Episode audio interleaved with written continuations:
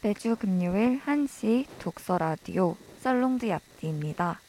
방송 4화 나미야 자파점의 고민 상담실 오늘 부활합니다. 본격적인 방송에 앞서 방송 청취 방법을 소개해 드리겠습니다. 본 방송의 경우 PC로 청취해 주시는 분들께서는 열.연세.ac.kr에서 지금 바로 듣기를 클릭해 주시고 사운드 클라우드와 팟빵에 열불 검색하시면 저희 방송을 비롯해 다양한 열의 방송을 다시 들으실 수 있으시니 많은 관심 부탁드려요. 저작권 문제로 다시 듣기에서 제공하지 못하는 음악의 경우 사운드 클라우드에 선곡표를 올려놓겠습니다. 더불어 열분 이번 학기 안전하고 즐거운 방송을 위해 마이, 마이크를 주기적으로 소독하고 모든 DJ가 마스크를 쓰고 방송을 진행하고 있습니다. 사회적 거리를 지키며 안심하고 들을 수 있는 열비 되기 위해 항상 노력하겠습니다. 안녕하세요. 살롱드 얍디 네 번째 방송입니다. 오늘은 평소와는 살짝 다른 또 살짝 더 특별한 살롱드 얍디 방송이 될 예정입니다. 바로 청취자분들의 고민들과 걱정들을 함께 나누고 같이 해결해보는 시간을 가질 건데요. 왜 저희가 오늘 이런 시간을 갖냐면 바로 이번 주에 제가 선정한 책인 나미야 자파점의 기적 때문입니다. 책에 대해 알아보기 전에 제 사심 가득한 오늘의 첫 번째 노래를 듣고 갈게요. 에스파의 신곡인 넥스트 레벨입니다.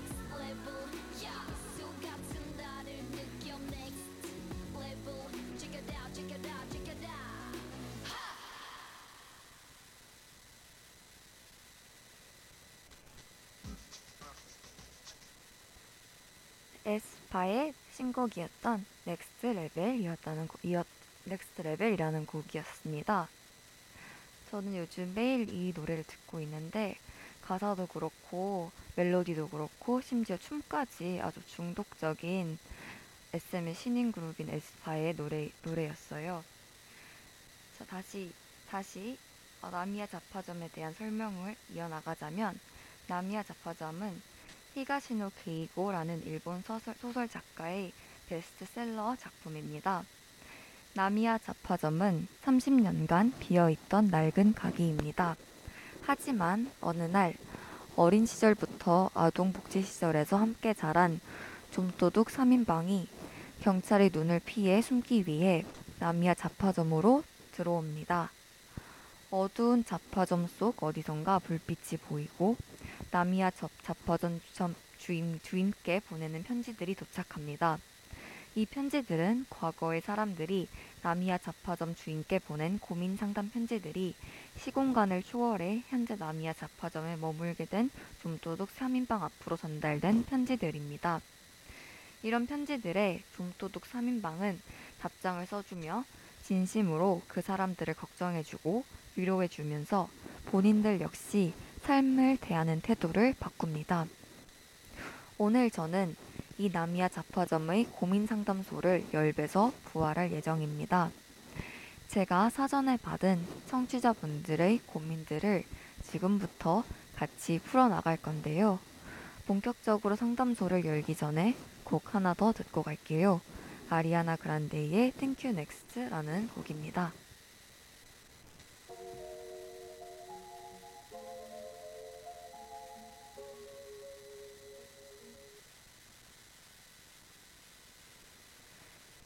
이제 본격적으로 나미야 잡화점의 고민 상담소를 부활해 보겠습니다. 우선 첫 번째 청취자분의 고민입니다.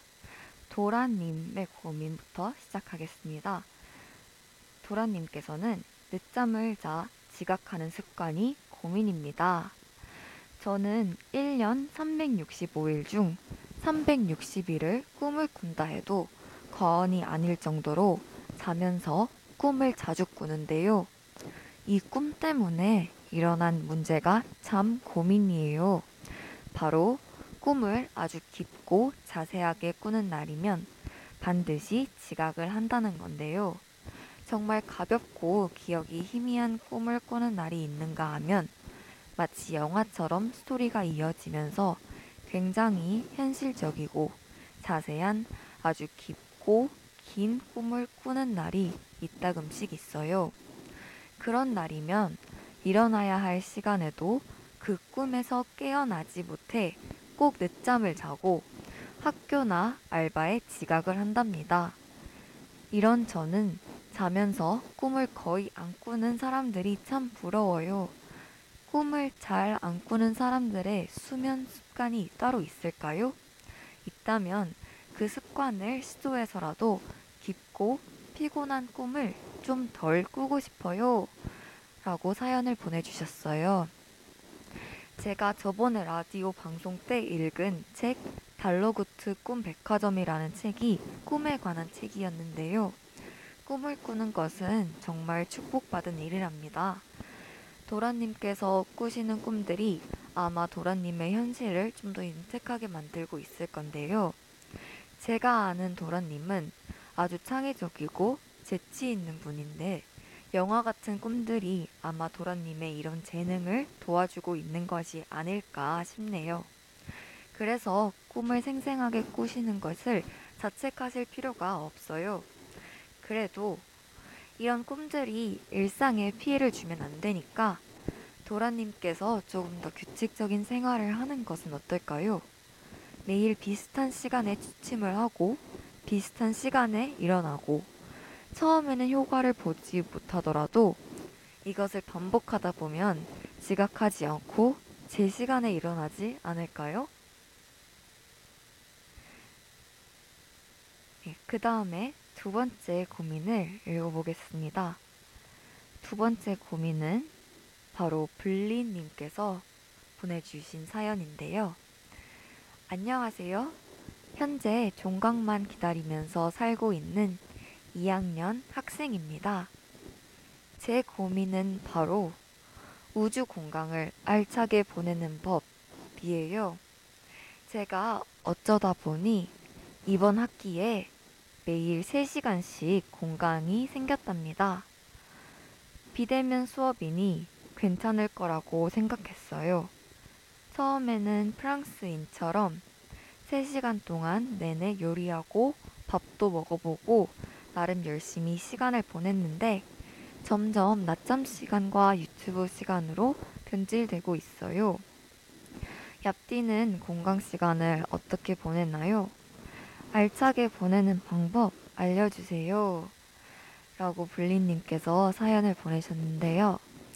저는 공강이라고 하기에는 하루에 실강이 하나씩밖에 없어요. 그래서 제 할 일을 하다가 이제 실강을 하나씩 하루에 하나씩 그 시간에 맞춰서 듣는 그런 시간들을 보내고 있는데요.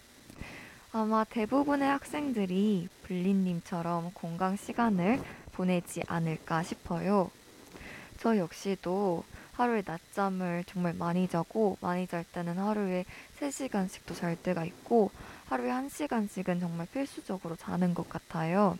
그리고 유튜브 시간도 음, 제가 지금 한번 확인해 볼게요. 어제 이번 주에 얼마나 유튜브를 많이 봤는지 screen time을 통해서 지금 보면 어, 일주일 동안 제가 유튜브를 본 시간은 아 제가 어제 제가 유튜브를 너무 많이 봐서 어제 새벽에 유튜브를 지웠어요. 그래서 지금 볼 수는 없는데 어, 지난주에 social media 제가 보면 가장 많이 한 거는 인스타그램이네요. 하고 카톡. 총 합쳐서 일주일 동안 무려 12시간씩이나 했는데, 네, 저 역시도 핸드폰에 정말 거의 중독되어 살고 있어요. 그래서 블리님 같은, 블리님처럼 아마 그렇게 공강 시간을 보내시, 보내는 학생들이 아주 많을 거예요. 그리고 공강 시간을 무조건 알차게 보내야 하는 압박감을 느끼실 필요는 없으실 것 같아요. 휴식을 취하는 것도 매우 매우 중요한 일이니까요. 오히려 휴식을 충분히 취한 다음에 수업을 열심히 듣는다면 더 값진 수업 시간이 되지 않을까요?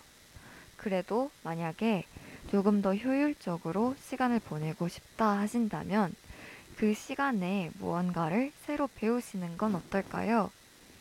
제가 아는 블리님께서는 자율적으로 무언가를 하는 것보다 학원이나 레슨을 등록하실 때 훨씬 더 큰 효과를 보시는 것 같은데 항상 배우고 항상 하고 싶으셨던 수영 동아리에 가입해서 수영을 하신다든지 아니면 그동안 배우시고 싶어 하셨던 비올라 레슨을 받으신다든지 아마 블리님 아파트 단지에 초등학생들이 많이 살아서 집 근처에서 악기를 배우실 수 있는 곳들이 아주 많을 거람, 많을 거예요. 그러면 여유롭게 3시간 만에 이제 배우고 오셔서 밥도 드실 수 있고 시간이 아주 넉넉할 것 같아요.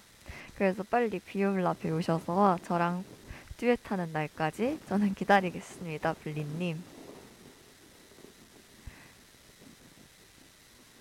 아주 사소하면서도 공감되는 고민들, 사연들을 많이 보내주셨는데요. 이제 세 번째 고민, 세 번째 사연을 읽어보겠습니다. 바로 설레는 토끼님께서 보내주신 사연입니다. 닉네임만 들어, 들어도 대충 어떤 고민일지, 어떤 사연일지 예상이 가는데요. 설레는 토끼님. 좋아하는 사람이 생겼어요. 원래 제가 눈이 높은 편인데 딱 이상형을 만난 거예요. 두 번 정도 만났는데 만나면 짜릿하게 통하는 게 있는 느낌이고 손도 잡아보고 싶고 DM하면 웃음 코드도 맞는 것 같아요. 그런데 이 친구가 작년에 재수를 하고 올해 대학을 들어와서 그런지 몸과 마음이 많이 지쳐 있는 것 같고 연애를 할 여유가 없어 보여요. 이럴 때는 그냥 때가 오기를 기다려 볼까요? 아니면 좀 더 적극적으로 표현할까요? 라고 설레는 토끼님께서 고민을 보내셨는데요. 설레는 토끼님, 좋아하는 사람이 생긴 것만으로도 정말 행복할 것 같아요. 어떻게 보면 이 고민은 걱정거리가 아닌 행복한 고민인 것 같아요. 설레는 토끼님은 사연을 읽어보니까 배려심이 정말 깊은 분이신 것 같아요. 보통 사람들은 자신의 감정을 위주로 생각하고 그러지만 설레는 토끼님께서는 좋아하는 상대방이 지쳐있는 것 같고 여유, 연애를 할 여유가 없어 보여서 망설이고 계시잖아요. 저는 오히려 마음이 지쳐 있고 여유가 없는 그 친구분께 설레는 토끼님 같은 배려심 깊은 친구와의 연애가 이 지친 마음을 달랠 수 있지 않을까 싶어요. 지금 바로 적극적으로 표현하면 그 친구가 부담스러워 할 것 같으면 조금 더 시간을 갖고 천천히 다가가는 건 어떨까요? 마냥 기다리기보다는 먼저 천천히 상대가 거부감을 느끼지 않을 정도로만 표현하는 것을 저는 추천드려요. 이러한 연애나 썸에 있어 아주 신중하게 생각하실 것 같은 설레는 토끼님. 너무 생각을 많이 하지 마시고 가끔은 마음을 따라 움직이는 것도 좋을 것 같네요. 설레는, 설레는 토끼님의 사연과 고민을 읽어보면서 저는 방금 어울릴 만한 노래가 하나 떠올랐어요. 바로 하트 시그널의 시그널이라는 예능 프로그램의 OST였던 Do You Think About Me라는 곡입니다. 이 곡 설레는 토끼님의 감정에 맞춰 들어보겠습니다.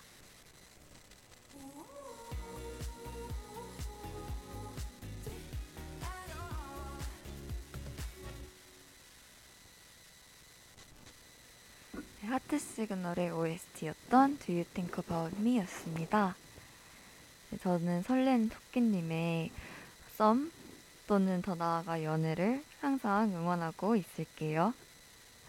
자, 다음 사연으로 넘어가겠습니다. 고민하는 고양이님께서 보내주신 고민인데요. 대외 활동 고민이 많아요. 무언가를 준비는 해야겠는데 어디서부터 어떻게 시작을 해야 할지 모르겠어요. 라고 보내주셨어요. 아마 고민하는 고양이님처럼 대외 활동 때문에 고민하시는 분들이 아주 많을 거예요. 저도 늘 고민을 해요. 굳이 대외 활동을 해야 할까?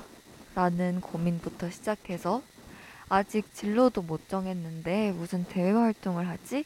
까지 다양한 고민들을 한답니다. 대외 활동을 하나의 의무처럼 생각하시지 말고 그냥 경험으로 생각하고 처음에는 가볍게 내가 흥미 있는 일을 찾아, 찾는다라는 생각으로 활동을 시작하는 것은 어떨까요? 그렇게 가볍게 여러 분야의 활동들을 조금씩 하다 보면 적성에 맞는 행동들을, 활동들을 하나 둘씩 찾게 될 거고 그 분야로 더 깊이 있게 활동하는 것 말이에요. 제가 누군가에게 대외 활동에 대해서 조언을 줄 수 있는 상황은 아니지만 모두가 같은 고민을 한다는 것을 고양이님께서 아신다면 조금 더 마음이 가벼워지지 않을까요? 지금도 잘하고 계시니까 너무 걱정하지 마세요. 고, 걱정, 고민하는 고양이님. 다음 고민 사연으로 넘어가겠습니다. 파블로님께서 보내주신 고민인데요. 저는 외고를 졸업한 대학생이에요. 저와 같네요. 고등학교 3학년이 돼서야 제가 이과 학문, 학문에 관심이 생긴 것을 알았어요. 그런데 외고 특성상 문과 과목들 위주로 수업을 해서 강제로 문과를 선택하게 되었네요. 하지만 저는 아직도 고민이에요. 제가 지금 가고 있는 길이 맞는 길일까요? 저는 이과 학문에 관심이, 관심도 전혀 없고 재능도 전혀 없지만 만약에 제가 파블로님처럼 관심이 있다면 저는 한 번쯤은 후회 없이 그쪽 분야 공부를 도전은 해볼 것 같아요.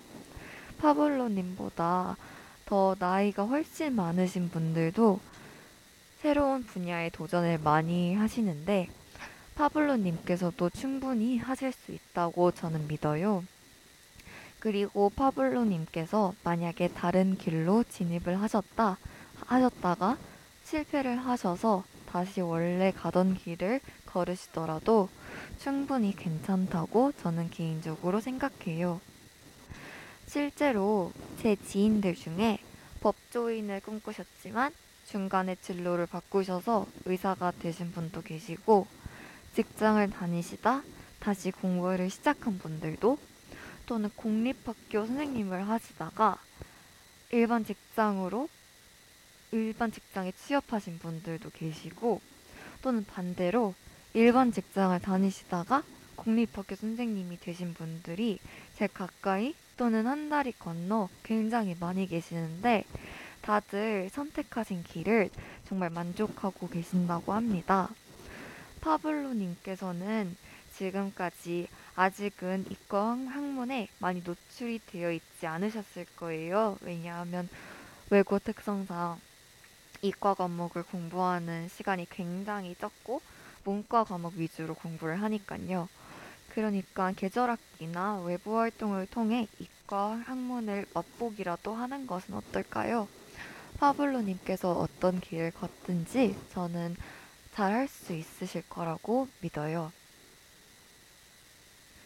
자, 이와 같이 진로 고민들을 많이 하시는데 다음 고민도 진로 고민인데요.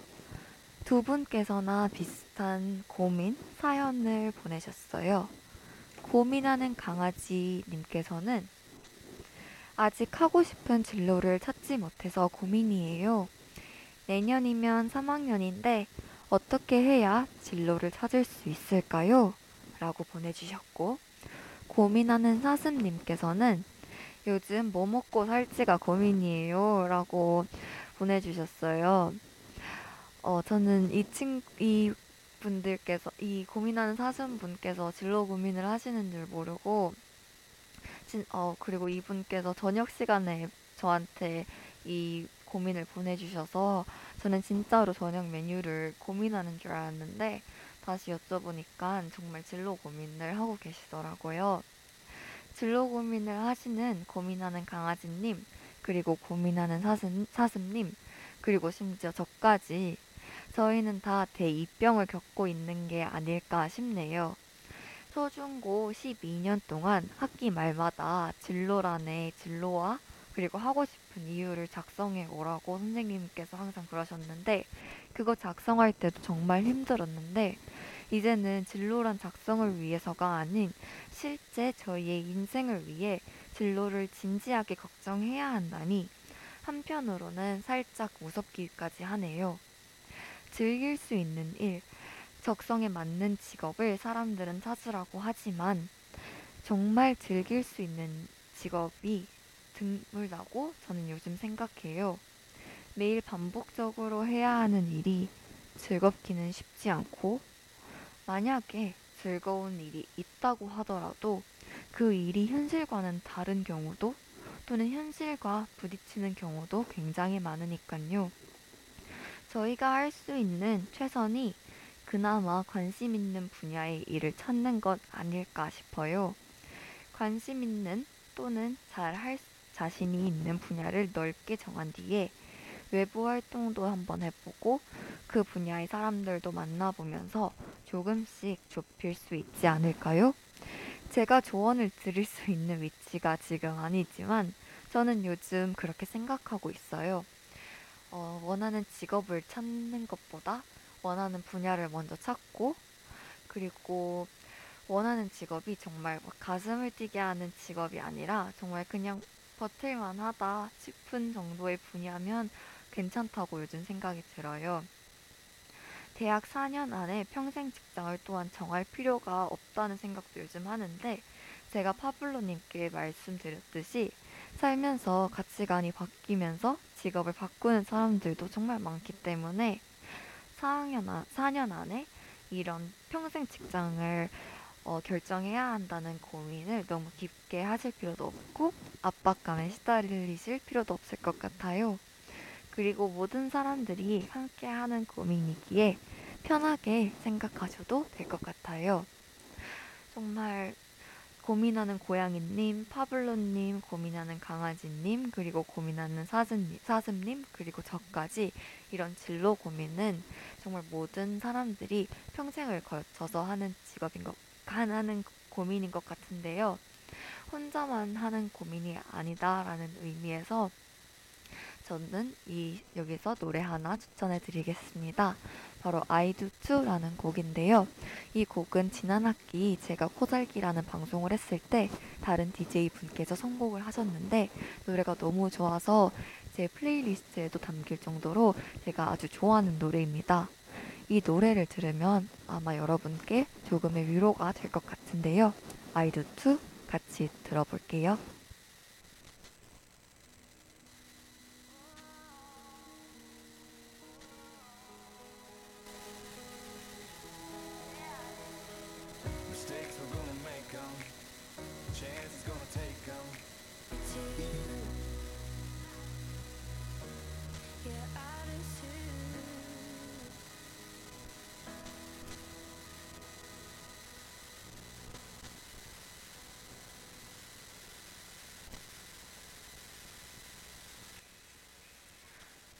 여러분 노래가 아주 좋지 않나요? 제가 제일 좋아하는 노래 중 하나 노래들 중 하나인데요. 어, 지금 시간이 얼마 없어서 여러분들의 고민을 오늘 다 읽지는 못할 것 같아요. 그렇지만 오- 아직 살롱드 얍디는 5화가 남아 있기 때문에 5화 때 남은 고민들을 읽고 해- 같이 해결해보고 오늘은 어, 마지막 고민 두 개만 같이 보고 나머지 고민들은 살롱드 얍디 5화 때 같이 보도록 하겠습니다. 그러면 그 다음 고민은 여행이라는 사치님께서 보내주신 고민인데요. 저는 제가 지금 잘하고 있는 건지 매일매일 생각을 하는데요. 모르겠어요. 저는 힘들고 지쳐도 쉴 줄을 모르고요. 저를 계속해서 푸시해요. 번아웃 된 적이 있느냐고 묻는다면 그것도 모르겠어요. 한 번 마음이 정말 힘들었던 적이 있는데 그때가 번아웃이었을까요?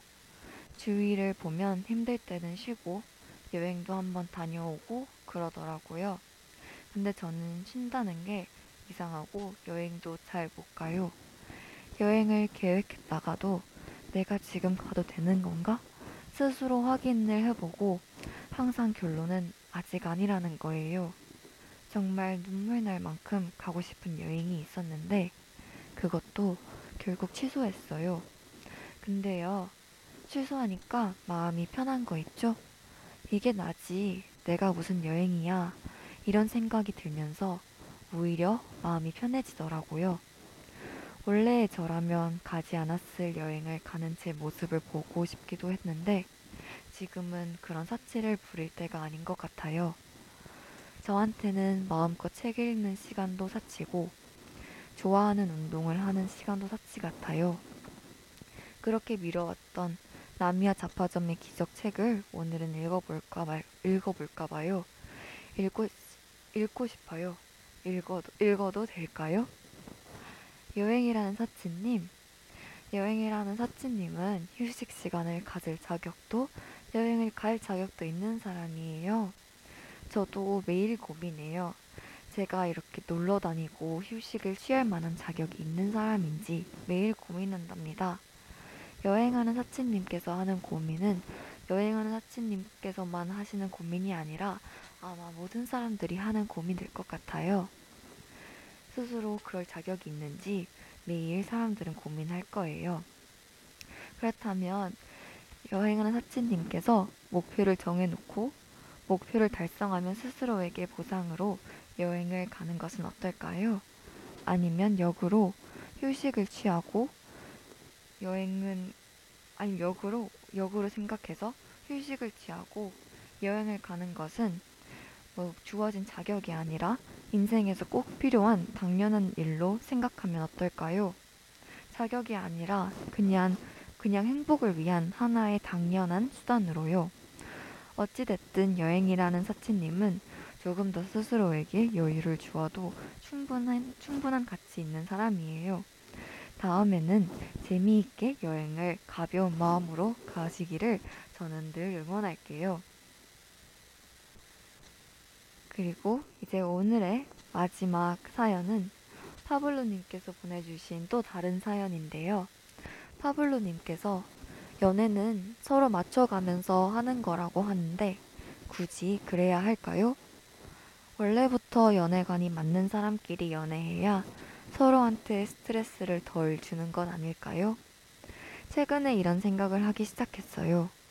그런데 이런 생각이 드는 게 제가 성격이 너무 현실적으로 변해서 그런 것 같기도 하네요.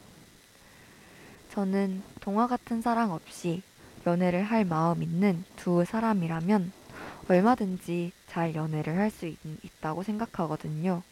아무튼 이런 걱정 때문에 그런지 새로운 관계를 발전시키는 게 어려워요. 저도 늘 이 부분에 대해서 고민을 하는 것 같아요. 연애관이 맞는 사람을 만나는 것과 연애관을 맞, 연애관은 맞지 않지만 이성적으로 끌려서 서로 부딪히면서 맞춰가는 연애. 이 둘 사이에서 늘 고민을 한답니다. 하지만 파블로님께서 이렇게 현실적으로 생각을 하셔도 막상 진심으로 사랑하는 사람 앞에서는 마음이 끌리는 대로 행동하지 않을까요? 그 사람과 연애관이 맞지 않아도 좋아하는 마음 때문에 만나게 되고 차이나는 그 연애관을 연애관 때문에 힘들어도 사랑하는 마음 때문에 같이 극복할 수 있지 않을까 싶어요, 저는. 그리고 파블로님도 아직 어리니까 이런저런 경험을 다 해보고 본인에게 더 맞는 것을 선택할 수 있는 시간이 언젠간 오지 않을까요? 이렇게 저는 오늘의 고민들을 읽어보았는데요. 이렇게 사연들을 읽어보니 제가 느낀 거는 와, 저랑 비슷한 고민을 하시는 분들이 정말 많구나. 저는 저 혼자 이런 고민들을 하는 줄 알았는데, 뭐 예를 들면 연애에 관한 고민이라든지, 아니면 제 진로, 대외 활동, 또는 스스로에게 주는 여유, 이런 다양한 고민들을 저는 지금까지 저 혼자 한다고 생각했어요. 하지만, 어, 이렇게 여러분들의 사연과 고민들을 읽어보니까 사람들은 다 비슷한 고민을 하고 다 비슷한 걱정을 하면서 사는구나 라는 것을 깨달았어요. 저는 고민이 생기거나 걱정거리가 생기면 주변 친구들이나 주변 사람들한테 잘 털어놓는 편인 것 같아요. 그분들의 해답을 듣는 것도 저는 정말 저한테 큰 도움이 되지만 그렇게 털어놓고 그분들께서 공감을 해주실 때 저는 많은 힘을 얻는 것 같아요.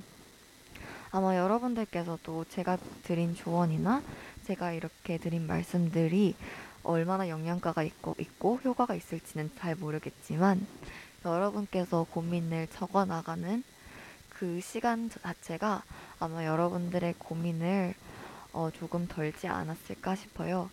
그게 여- 여러분들의 고민이라는 것을 적는 행위가 그 고민이 있고 그 고민을 남들에게 말해도 되는 그런 당, 당연한 고민, 당연한 걱정거리라는 것을 것을 인정하는 것이 되니까요. 어떤 스트레스를 받거나 걱정을 하고 있으실 때 그것을 스스로 안에서 고민하는 게 아니라 밖으로 털어낼 수 있는 용기가 우리 모두에게 필요할 것 같아요. 그것을 말하는 것이 가장 어려운 부분이고 그, 그것을 해결하는 것은 그 다음 문제인 것 같은데요. 사연을 쓰신 여러분들께서는 그 첫 번째 과정인 남들에게 본인을 본인의 걱정 또는 고민을 이야기하는 것을 성공하셨다고 보셔도 될 것 같아요.